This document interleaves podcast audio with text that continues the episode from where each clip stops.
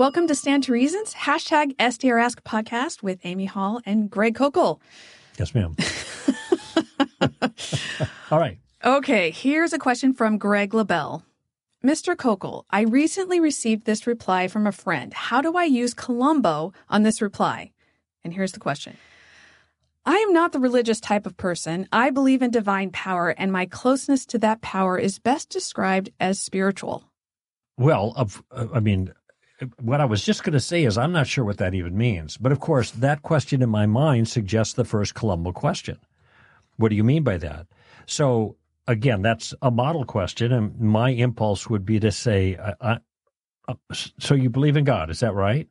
You said something about the divine. Do you believe in God? The God that you believe in is he personal or somehow impersonal? I'm not sure. Let him talk. So then, therefore, that's not religious. It, you're spiritual, right? Is I, I mean, I'm not sure what this distinction is.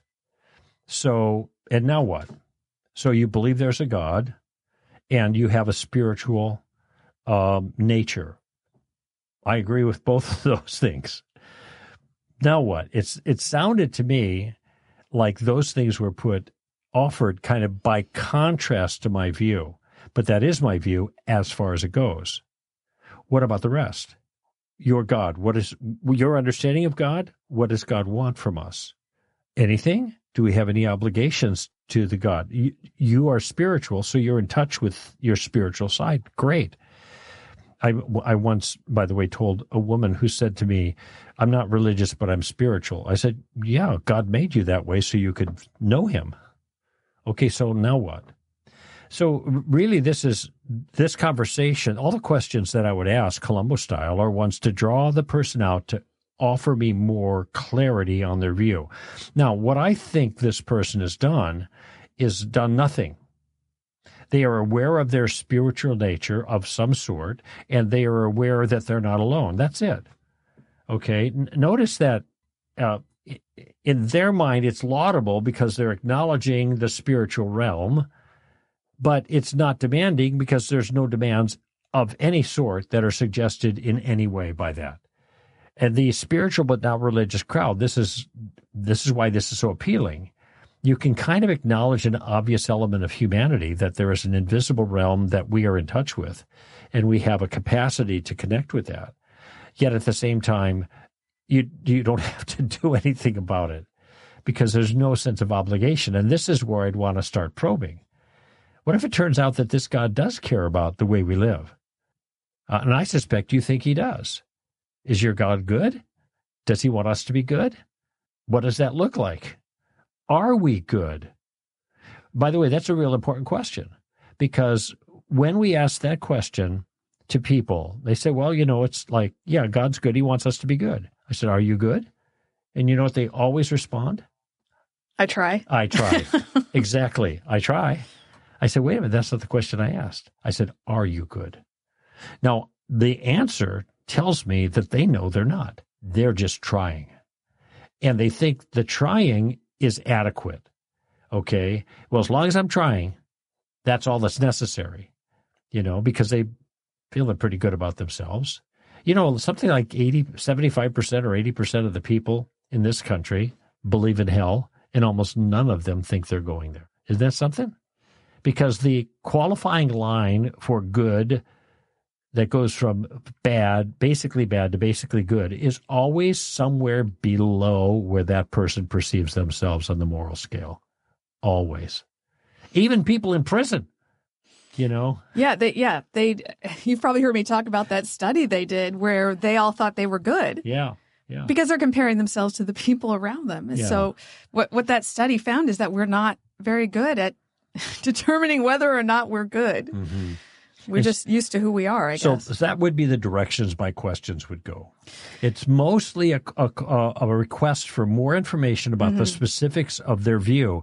And the, the, the goal here is to help them to see that they haven't thought about this at all. They, they have no view. And that's why I want to ask more. Yeah. What if it turns out that your divine whatever cares about how you live and is going to make you account for it? That's what uh, my sense is.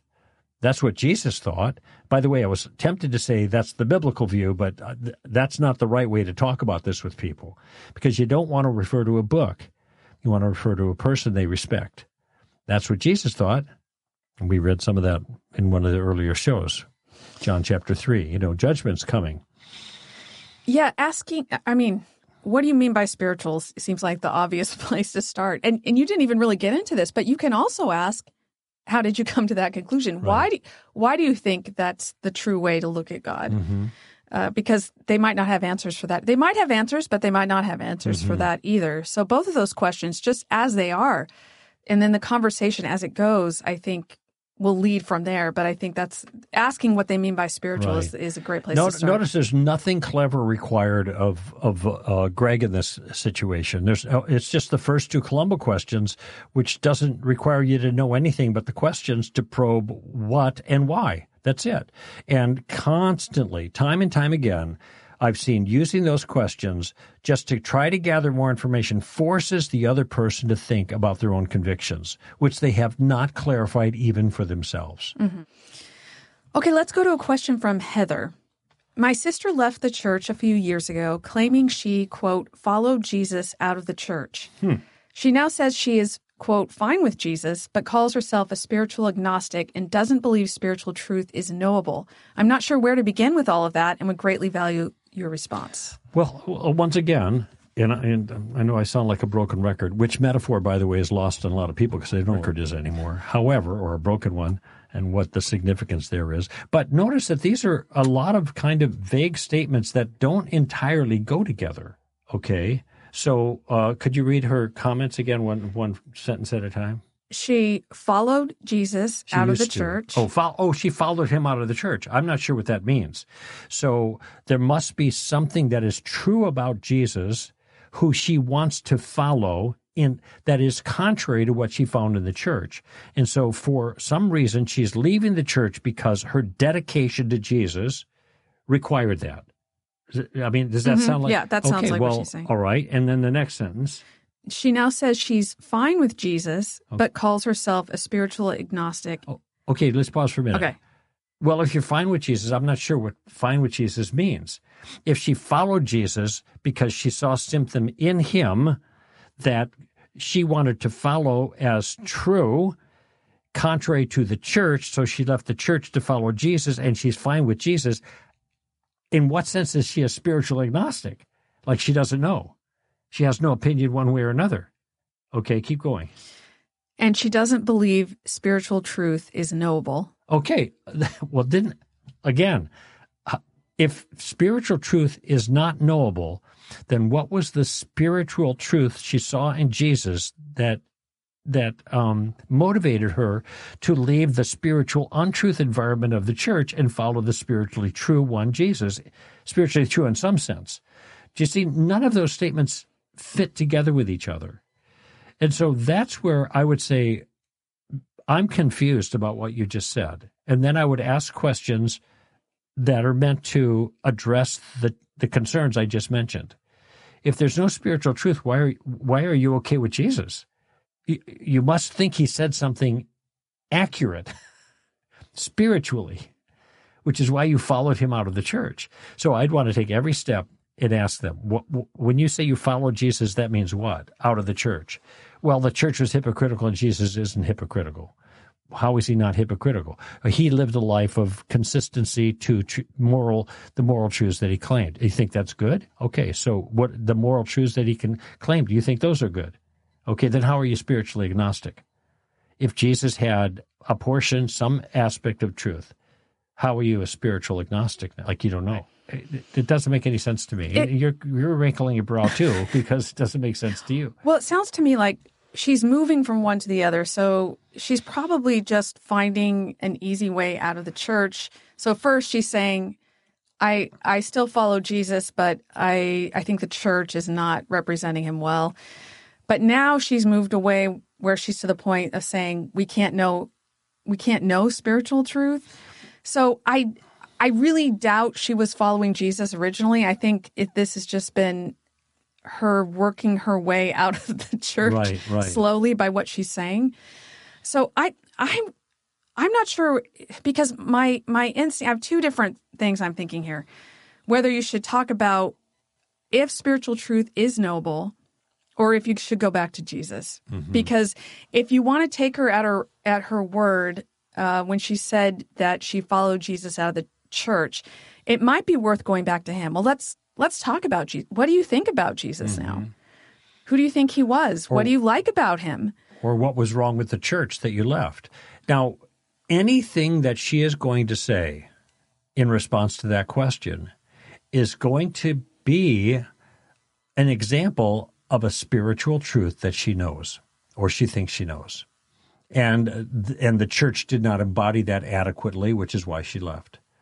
So I, I, I I mean, part of it, this is maybe is not going to sound charitable, and I don't. I'm, trying to be descriptive, but you and I know we have had plenty conversations with people that heard plenty of things. People say things that don't make any sense when you look closely at it. They're all kind of jumbled and contradictory, and it has a certain kind of authentic ring to it, but it's just a jumble of stuff that hasn't been thought through.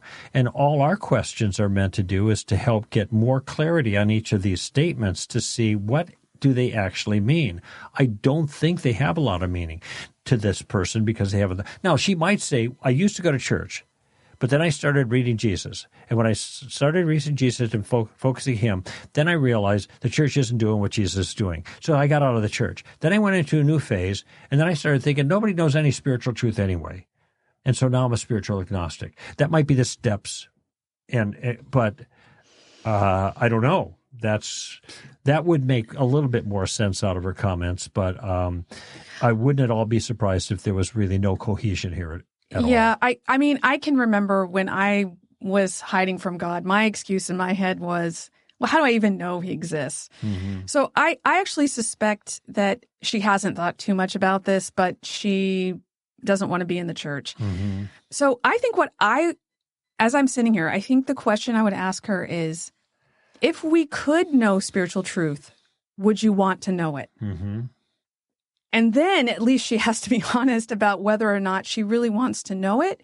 Now, if she says, yes, I'd want to know it, and then you can say, well, great. Well, uh, let's talk about it. Let's talk about what we can know about spiritual truth. And then you can start at the beginning, start with the Kalam cosmological argument. Right. It's a good start. Now, I, I suspect that this is not an intellectual problem that her sister's having, but it could be. It it absolutely could be. So maybe she is feeling like, um, how can I know this? How can I know this? And so I don't want to. I don't want to. Um, I don't want to commit myself to anything. That's possible. So just start with asking her, would you want to know it if you could know it? Is this something you want to know, or do you have some other reason for mm-hmm. backing off? Here's what I think she's going to say, but you can't know it. And so that was my question. If you could, would you want to? Um, so th- there's that standard parry, but um, but I think your question's a really good mm-hmm. when it mm-hmm. gets right down to the um, to the the real issue. And what's interesting to me, Amy, and this happened in my own life before I was a Christian, and I've heard it many, many, many times over, that when things began to change in a person's spiritual journey to Christ, when they prayed, uh, well, uh, there's the the um, the skeptic's prayer. They, there's a name for it. I don't know exactly what it is, but they say, God, if you're real, I want to know. Show me. I prayed that prayer. And it was the summer of 1973. And by September, I was a Christian. So uh, there, there is a, and lots of people have had that experience where they prayed it, but it was genuine. So this gets to your point. Mm-hmm. If you, if you could know, would you want to? And when people get to the point of they're willing to genuinely pray that prayer, th- lots of incredible things begin happening. Mm-hmm.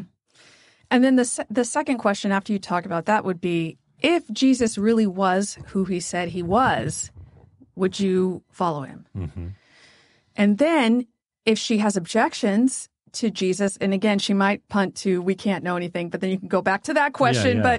But um, then you can find out what her objections are to Jesus. But um, those are two things. I, I think just getting people to think about if they really have an objection or if they really just don't want to follow Jesus. Mm-hmm. Because it's if you can just start them thinking about that, then at least they know where they are and you know where they are and you know where you you need to start. There you go.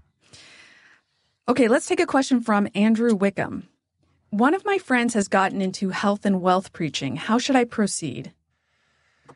Well, I, I have a um, I have a, a, a simple, quick um, workaround on that issue.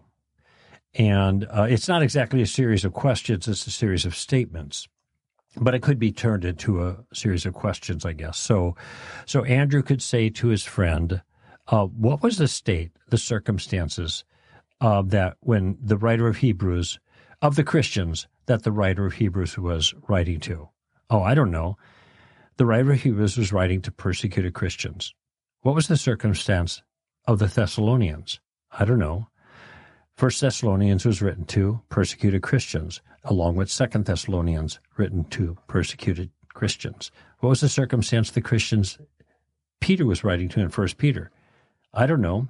Peter was writing to persecuted Christians. Uh, Paul wrote Ephesians, Philippians, Colossians, and at least Second Timothy while he was in prison. Did you know that? No, or you might ask the question, what were Paul's circumstances when he wrote Ephesians, Philippians, Colossians, and Second Timothy? I don't know. He was in prison. So if Hebrews was written to to, to um, suffering Christians, if if both Thessalonians was written to suffering Christians, if First Peter was written to Thessalonians, and I think also Philippians, and and Paul was writing all these letters from prison, where do you get the prosperity gospel from that? Were these all bad Christians, including Paul? Now, to me, that's just an end around. So you don't straining at individual verses and all this other stuff.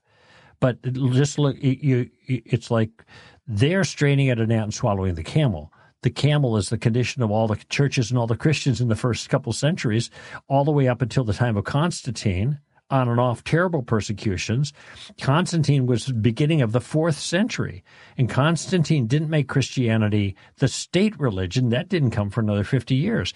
That made Christianity a legal religion, so Christians were no longer persecuted.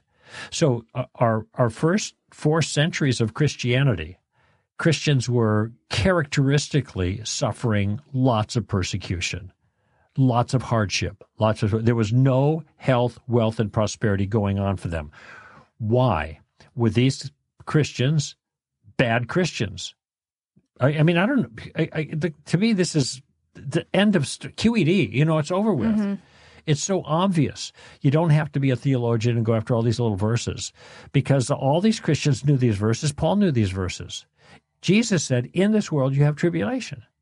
Now, I've overcome the world, but that, that doesn't, that statement doesn't obviously lead to health, wealth, and prosperity because if that were the case, Jesus wouldn't have warned them about the tribulation that's coming and offer the encouragement that in essentially in the midst of your tribulation, I will help you overcome. You know, so I think of Second Corinthians, the the thorn in the flesh, and when Paul's weak, then he's strong. You know, it's it's it's throughout the whole it's New Testament, everywhere. It's hard to believe they're reading the New Testament when it's so integral to this. Um, I was thinking, I've been reading about, um, I've been reading in Isaiah, and I keep seeing in the part I'm in right now, Isaiah keeps saying, you know, don't be afraid of them because in the end, God wins and they will be destroyed. So he's not saying, I'm going to make everything better right this second. He's saying, your hope is in God's ultimate victory. Mm-hmm. Peter gives the same exact advice in First Peter. He's talk he doesn't say, "Oh, well, you're suffering and God's going to fix it all for you when you ask him and you have enough faith." No, he says, in the end, you will have victory with Jesus. So don't fear though. In fact, he quotes Isaiah in that part, but don't fear those, you know, don't fear men, fear God because he's the one who ends, who wins in the end. And he's the one who, um, who you want to hitch your wagon to. right. And, and in fact, in chapter five there, he says, and the same experiences of suffering are being right. had by your brethren who are in the world. Right you know you cannot read first peter without seeing that god is working through the suffering and he has specific purposes for it so similar to the the question i asked in the last one i think what you might want to ask is which which do you value more Do you value God? Do you want to know God? Or do you want the the wealth and prosperity that God can give you? Are you hmm. using God as a tool to get something else? In which case he's going to let you down if he doesn't do it. Or uh, is your goal God and would you be willing to suffer if he asked you to? I think that they, they need to think about that. They mm-hmm. need to think about, you know, if they are seeking God or they're seeking wealth and using God as a tool. Mm-hmm. And hopefully that can lead to other conversations about, you know, what Peter says and whether or not the New Testament is right that God is worth going through suffering for uh, knowing him and being with him and being with him in the end. Paul says in uh, Romans 8, I do not consider the sufferings in this life to bear any comparison to the glories that are to follow. So notice how he's acknowledging the reality of suffering in this life, um, and the payoff is later. He also says in 2 Corinthians chapter 4, momentary light affliction is producing for us an eternal weight of glory. Now keep in mind the momentary light. Paul's affliction in human terms were neither momentary nor light. And he, later in the book, he talks about being whipped four times, 39 lashes. He was beaten with rods twice or three times. He was uh, stoned in Lystra, left for dead. He was, he was shipwrecked twice. You know, all kinds of hard things happen. Trouble here, trouble there. He goes on with this litany of difficulties he's facing. This is the great Apostle Paul. Did he adhere to this prosperity gospel? No. And uh, one last thing God does not look kindly on people who use him as a tool to get something else. right. And you can see this in Isaiah too, because the people were trying to do certain rituals in order to get God to do things for them. And God was saying, Your heart is not with me. right, right. I hate the things you're doing because you're trying to ma- manipulate me with your rituals. Mm-hmm. So I would also warn him if that's what you're doing, that is really dangerous. Yeah, and that's the pagan response. Um, in animism, you know, spirit worship, whatever, or spiritism, it's all about manipulating circumstances so you can uh, you can beat the, the demons at their own game. Basically, it's all about manipulation. And the same thing was true about uh, the the pagan ancient Near Eastern religions. It was manipulating these gods in different ways through a certain s- series of sacrifices or. Um, a certain kind of uh, sympathetic magic where they were, you know, having sex up at the high places so they would re- the crops would reproduce better. You know, that's the astro, all of that is all manipulation. And so when the Jews began doing all of this kind of stuff, that's when God just put his foot down. That's not me. You're not mm-hmm. going to manipulate me. But the health, wealth, prosperity, the word faith movement is completely about manipulating the circumstances and baptizing it with spiritual language. Well, thank you, Andrew, Heather, and Greg. If you have a question, we'd love to hear from you on Twitter with the hashtag STRask, or you can go through our website on the hashtag STRask podcast page. You'll find a link there where you can send us your question, and we will consider it for the show. Well, thanks for listening. This is Amy Hall and Greg Koukl for Stand to Reason.